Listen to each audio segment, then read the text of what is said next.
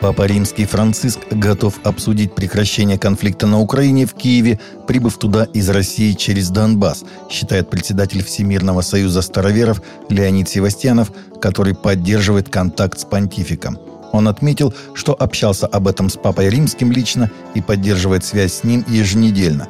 Здесь важный факт, что папу пытаются политизировать, но он не политик, он относится ко всем людям одинаково – для него ценность человеческой жизни больше, чем принадлежность той или иной территории или стране. Он готов посетить Донбасс, встретиться со всеми, кто хочет с ним встретиться, увидеть, услышать, помолиться, сказал собеседник агентства.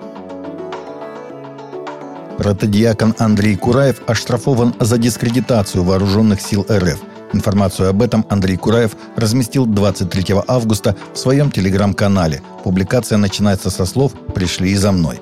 Никулинский суд Москвы оштрафовал Богослова на 30 тысяч рублей. Поводом для этого стал его пост в живом журнале. Дело было возбуждено благодаря доносу некоего Сергея Николаевича Че, призвавшего провести проверку по факту распространения заведомо недостоверной информации о действиях ВСРФ.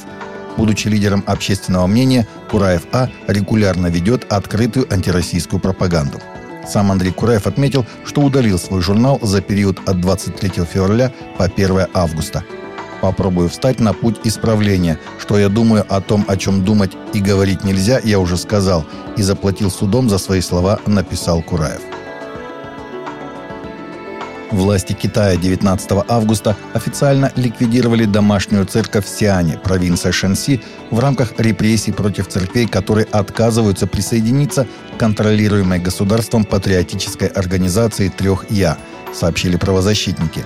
Церковь изобилия, которая возникла около 30 лет назад, была мишенью как культ, который якобы собирал незаконные пожертвования, и чиновники закрыли ее как незаконную общественную организацию – Церкви было приказано прекратить деятельность, в противном случае ее члены и пасторы будут подвергнуты аресту и задержанию.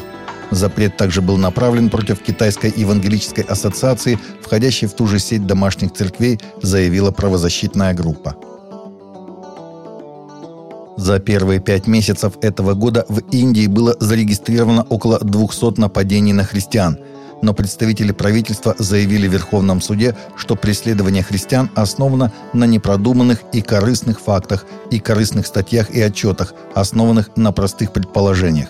Заявление было сделано в ответ на петицию, поданную христианскими группами, требующими расследования растущих нападений на христиан, а также ходатайства к полиции о защите мест отправления культа, сообщает Hindustan Times в то время как христиане составляют всего 2,3% населения Индии, а индуисты составляют около 80%, в нескольких штатах страны были приняты законы, направленные против обращения, предполагающие, что христиане силой принуждения или за деньги обращают язычников в христианство. Стивен Крауч, бухгалтер, сменивший Брайана Хьюстона на посту председателя церкви Hillsong в 2021 году, объявил о ряде изменений, направленных на улучшение руководства в деноминации, в том числе об увольнении нескольких директоров из Глобального совета церкви, чтобы создать более разнообразный орган, в котором будет не менее 40% женщин – Крауч добавил, что за последние несколько месяцев Бенджамин Хьюстон, сын опального основателя Hillsong Брайана Хьюстона и директор международного служения Дарин Китта ушли со своих должностей в Глобальном Совете. Всемирно известная церковь переживает непростые времена, связанные с некоторыми расследованиями и дискредитацией руководства –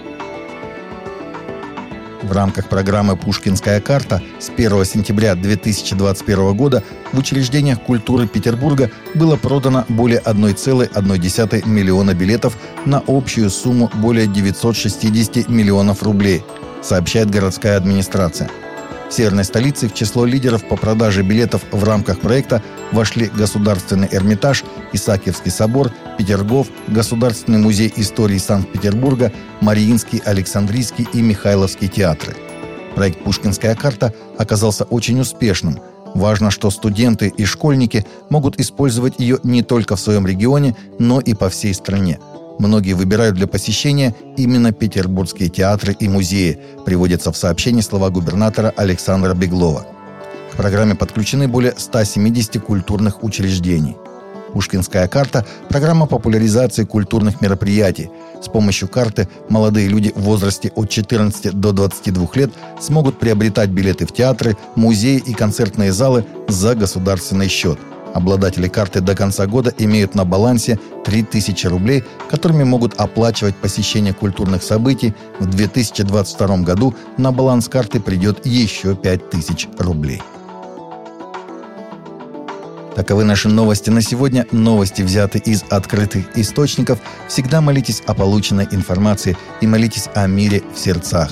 Также смотрите и слушайте наши прямые эфиры с 8 до 9 по Москве или в записи на канале YouTube.